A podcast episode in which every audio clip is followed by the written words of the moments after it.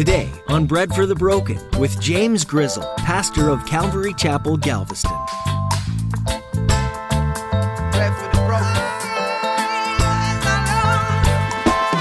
Psalm 139 was in existence when this letter was happening and when Jonah was serving God. And that psalm, along with all the psalms, they were a collection that they were very familiar with and they would read in the temple.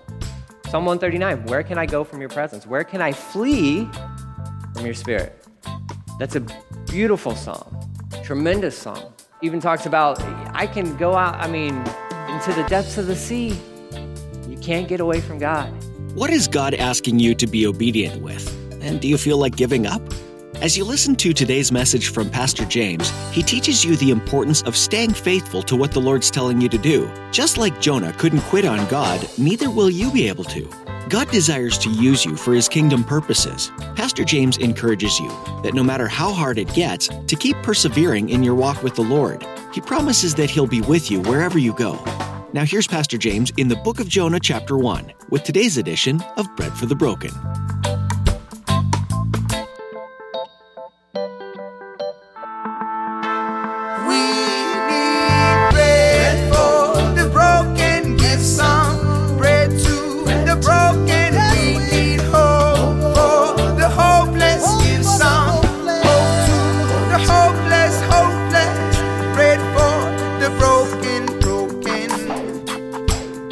Going to start a new book today.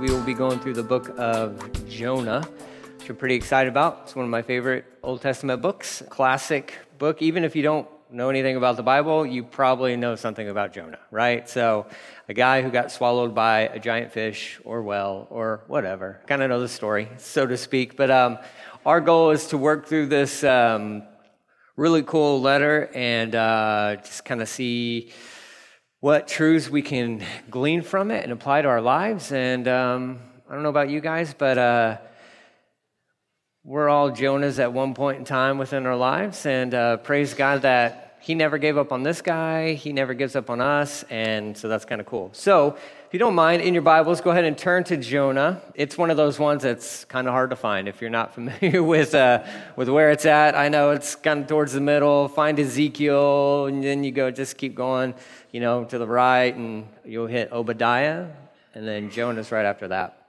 So, we uh, normally do like our Bible project videos and all that good stuff is like a good introduction to it, but I'm going to save that for the end, okay? So, uh, just some history kind of stuff concerning Jonah. He's a prophet of God. He was a prophet who was active during the time frame of Jeroboam II they were kind of experiencing some good prosperity, so to speak. His, I mean, we have one reference concerning him that's 2 Kings chapter 14, where he had prophesied to Jeroboam II about, like, no, Lord's going to bless you. Like things are things are going really well. There were some other contradictory prophecies at that point in time too from some contemporaries of Jonah's that are saying like, uh, "Listen, you're a wicked king," and he was and the Lord's not pleased with you.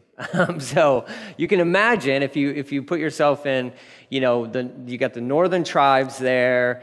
Things are going all right. Things are going pretty good, and all that good stuff. And Jonah's got this fun, pleasant message that he's giving, you know, to the king and all that good stuff. And he's he's probably like pretty, you know, kind of like a celebrity pastor, so to speak, at that point in time ye would be famous within, you know, within the kingdom of the northern kingdom up there.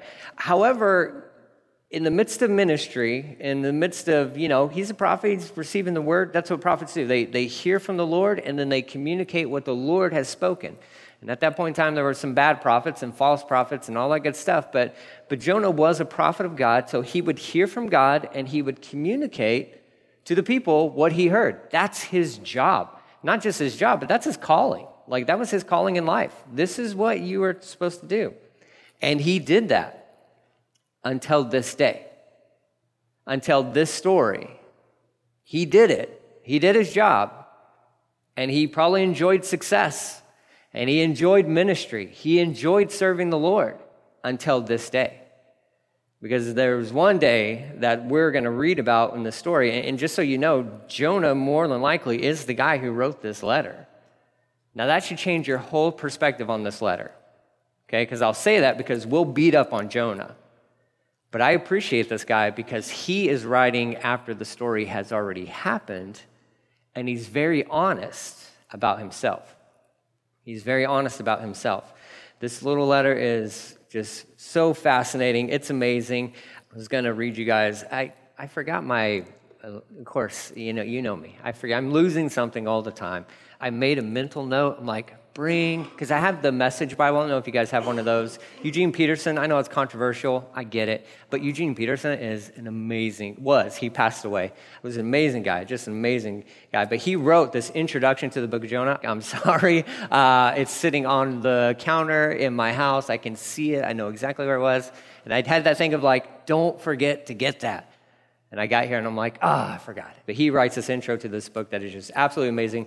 The gist of that is basically this we need a few friends in our lives who are like Jonah. Whether we like them or not, we need some people in our lives who are just like Jonah because they show us just how gracious and how merciful God is, okay? So, the whole overall theme to this book um, this is a mission of mercy, is what I would call the book of Jonah. A mission of mercy. To the Ninevites, yes. To the sailors on the boat, yes. To Jonah, absolutely. Because, yeah, he's going to, you know, the Ninevites, there's going to be something that happens there. It's going to be pretty cool and amazing. But um, the one who needs mercy the most out of this entire story is Jonah himself. Is Jonah himself. And it's incredible what God does here. All right, so um, this is crazy. The, this uh, Jonah is like one of 14 books in the Old Testament that, if you you know, kind of reading the original language, it starts with "and," which is not a way to start a letter. And, and you're like, well, wait, what? what? Like, no, what happened? Your translation, I'm going to read out New King James. Mine says "now." Right? That's how it starts the book. If you were writing a book and you started your book off with "now" or "and," your publisher would be like, uh, I'm sorry, but you need to change that because we don't know what you're talking about. We don't, where, where are you coming from? But this is just how the book of Jonah starts. Now, the word of the Lord came to Jonah, the son of Amittai, all right, saying, Arise and go to Nineveh, that great city, and cry out against it, for their wickedness has come up before me. So here you go. This is right, I mean, just right into it. Jonah just jumps right into this. So you understand, Jonah means dove. That's always a symbol of peace. It's a symbol of peace. He grew up in the Galilee region of Israel. Again, he was a prophet. He's the son of Amittai. Amittai means faithfulness or faithful to God, is, is what that means. So his dad, faithfulness, faithful to God. Jonah, the dove, peace, all that good stuff, even symbolic of, you know, the dove's always kind of a symbolic of the, the Holy Spirit and all this, just good stuff. Good name for a dad, good name for a son. He's a prophet serving in the ministry. And the, and the Lord's already been using him. And now the Lord shows up and is like, hey, Jonah, I got a job for you. I got a mission for you. And this is what really just kind of it wrecks his life in the best way that he could ever have wished for word of the Lord came to Jonah, the son of Amittai, saying, Arise, go to Nineveh, that great city, and cry out against it, for their wickedness, and their wickedness, which is extreme, has come up before me. Little side notes on, on Nineveh. Nineveh was a city that was founded by Nimrod. Great name, right? Yeah. Um, there's I don't know of any Nimrods running around now. I mean, they may act like Nimrods, but I don't know anybody who's actually named that because we don't name anybody that. We know him from Genesis, actually. So we were going through the book of Genesis. He came up in Genesis. This is a guy who founded the whole, you know, settled that whole Babylonian region and, uh, you know, just kind of just a, a hunter of men, basically, is, is what he was. But Nineveh was this great city established, and they're just known for their just wickedness, absolute wickedness. And they were an enemy to the nation of Israel at this moment in time. They were a threat to the northeast of about 500 miles away. Always a threat, especially to that northern kingdom. They would go in and they would totally obliterate whatever armies they were facing. Um, they would skin people alive. They would chop their heads off and build these little monuments outside of their city of just human skulls. So that you knew when you're passing by that city, you better not mess with these guys. They, I mean, they, they devise all these crazy ways of just torturing people. And wicked, absolutely, just completely wicked. Some of the ones that you would think were the furthest away from the grace of God. Like there's no way these people can have any sort of significant change or encounter with God. They're too wicked. And here God is, as Jonah, maybe Jonah's doing his morning devos. We don't know what's going on. We don't know the setting. We, we have no idea where this takes place. But the Lord, the word of the Lord came to Jonah saying this, speaking directly to Jonah. Hey, Jonah, you know Nineveh? Yeah? I need you to go up there. I got a message for him. And we're going to see his response because his response is pretty significant.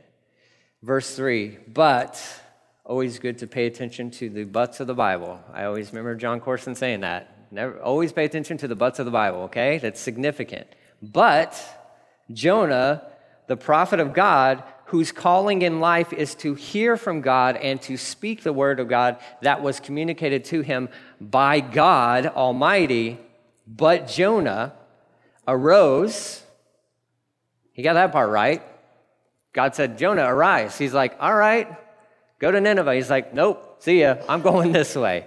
He arose. He got that part right. He, so maybe he was in bed. We don't know. But he arose to flee to Tarshish from what? From the presence of God. Okay, this guy's having a crisis within his life, okay? Because if at any point in time you think you can run away from God, you're crazy. You're crazy. Not in a bad way, in a normal way, because we all try to run and hide from God. This is the Garden of Eden type scenario. Adam and Eve ran from God, they hid from God. God Almighty, who created everything, who's omnipresent, sees it all. You can't hide from him.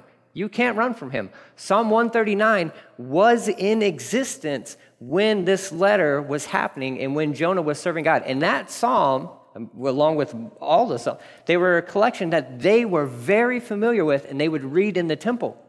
Psalm 139 Where can I go from your presence? Where can I flee from your spirit? That's a beautiful psalm, tremendous psalm. Even talks about, I can go out, I mean, into the depths of the sea. You can't get away from God. You cannot get away from God. What Jonah is doing here is he is resigning from his position. He's resigning from his, he's quitting. He's quitting the ministry. That's technically what he's doing here. When he runs away from God and this calling and this job that God says, you go to Nineveh and communicate this message to them, he, ter- he typed out his letter of resignation and submitted it to God and says, I'm done. I'm not your prophet anymore. I'm not your prophet. I'm not your God. You can't quit on God. You can't quit. No, you literally cannot quit on God. You can't. I know people who have resigned from ministry. You can't quit on God. He rejects your resignation letter every time. But it's too hard. I know. He knows. He knows. It's difficult. He, he'll ask you to do things that don't make sense. He'll ask you to do things that make you absolutely uncomfortable. He'll ask you to do things that you just don't even agree with.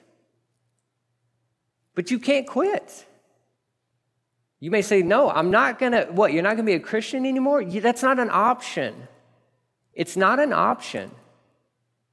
I'm sorry, I don't know where you stand theologically or anything, but Jesus is your Lord and Savior. You committed your life to Him. That's a free gift of salvation. It is irrevocable.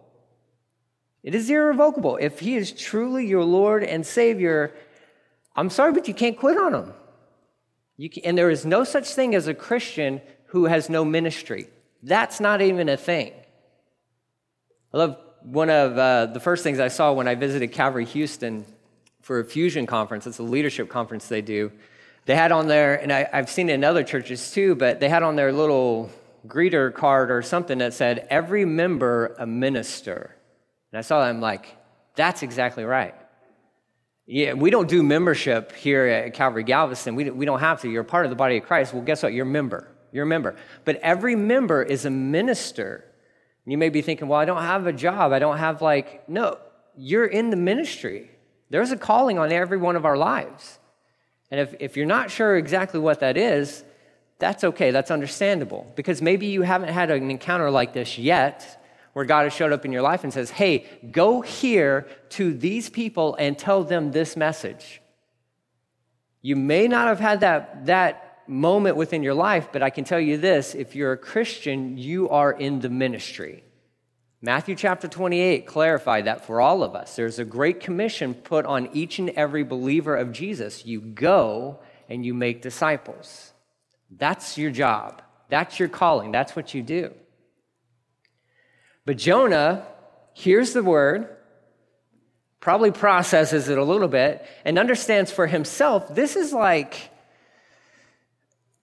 almost a type of um, suicide, so to speak because he knows if he goes into this wicked city, which these are our enemies, if me as a Jew, a prophet of God, go to our enemies and deliver this message of mercy and this message of grace, what are my, what are my family going to think? What's Jeroboam going to think? What are all my contemporaries, my, uh, these other prophets, what are they going to think about me? I will become a national enemy because I'm going to our enemy to deliver the word of God. All this stuff is on the line for him. You have to understand that. And I have compassion for this guy because this is a difficult thing that God is asking him to do. There's a lot on the line for Jonah. But regardless of how difficult the task is, obedience is a must. When God calls you to do something and tells you to go, go to these people, say this thing, you have no option. It's best to just do it. I would label this chapter one How Not to End Up in the Fish's Belly. That's what I would call this whole chapter. How not to end up in the fish's belly. Because I can promise you this you might not be swallowed by a literal fish, but each and every one of us, ha- that's, that's out there.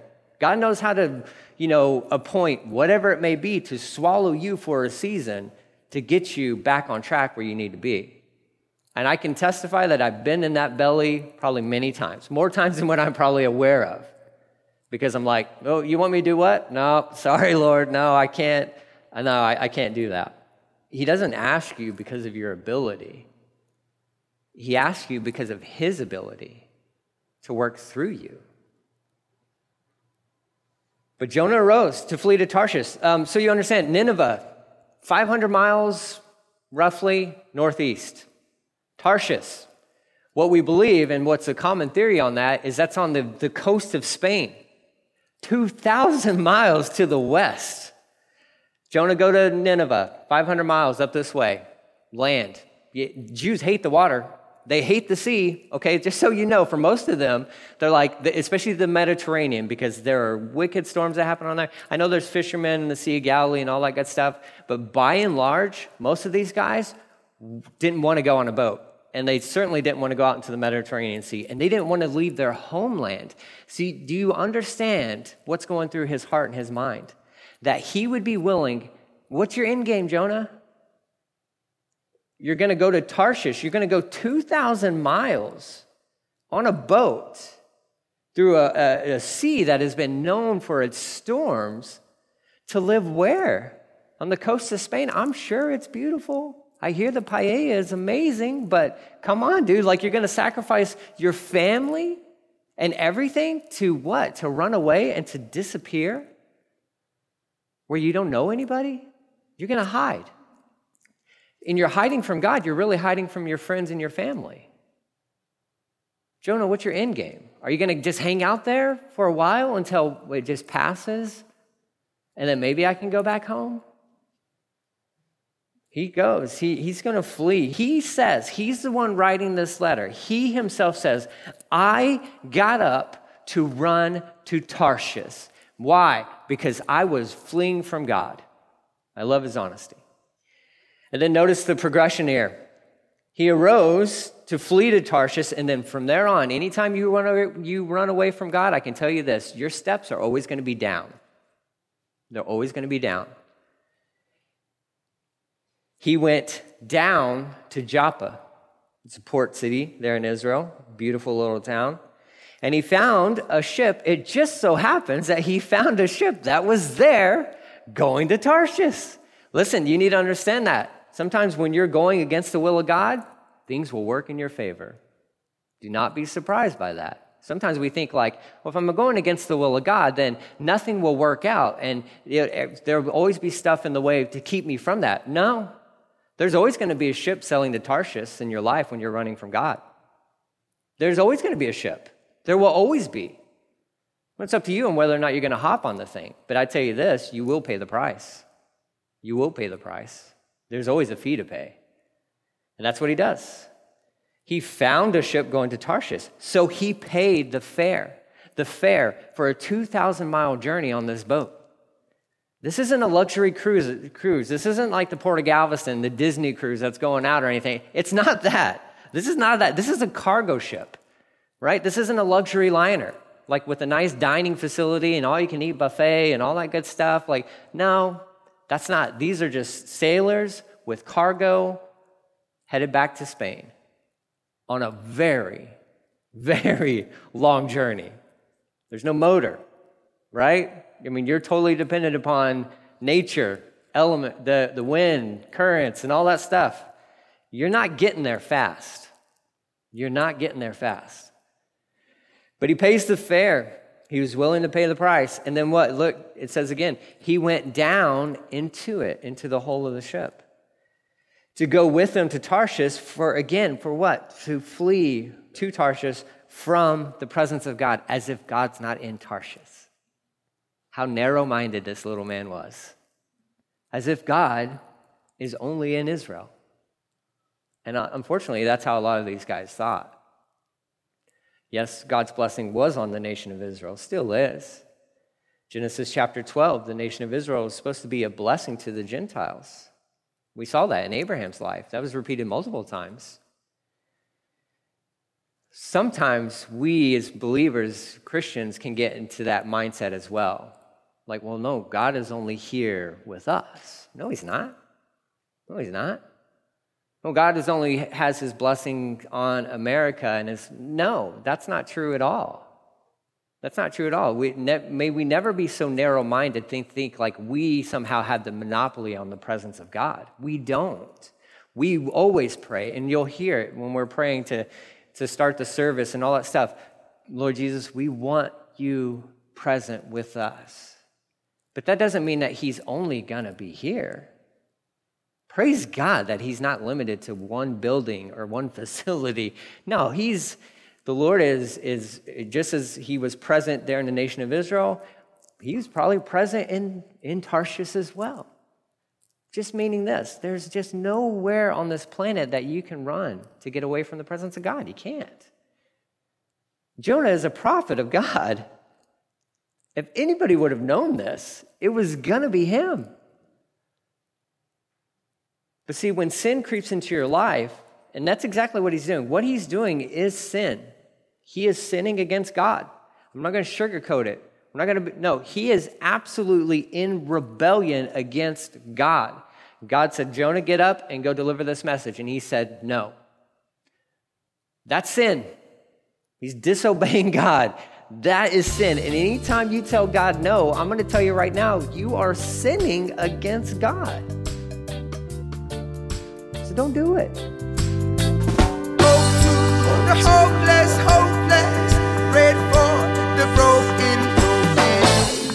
Thanks for joining us today on Bread for the Broken with Pastor James as we journey through the book of Jonah.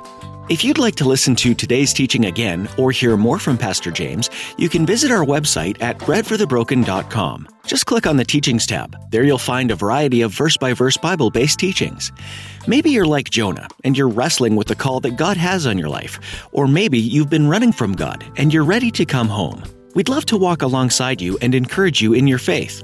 As believers in Jesus, we're called to gather together and pray, encourage, and help one another through life. This is what we believe at Bread for the Broken and Calvary Galveston, the church behind this ministry. If you're looking for a new church home or simply someone to connect and pray with, we'd love to be that person or people for you. If you're ever in the Galveston area, we'd love to have you come visit. We meet every Sunday at 10 a.m. for a time of worship and Bible study. Our atmosphere at Calvary Galveston is relaxed, so feel free to come just as you are.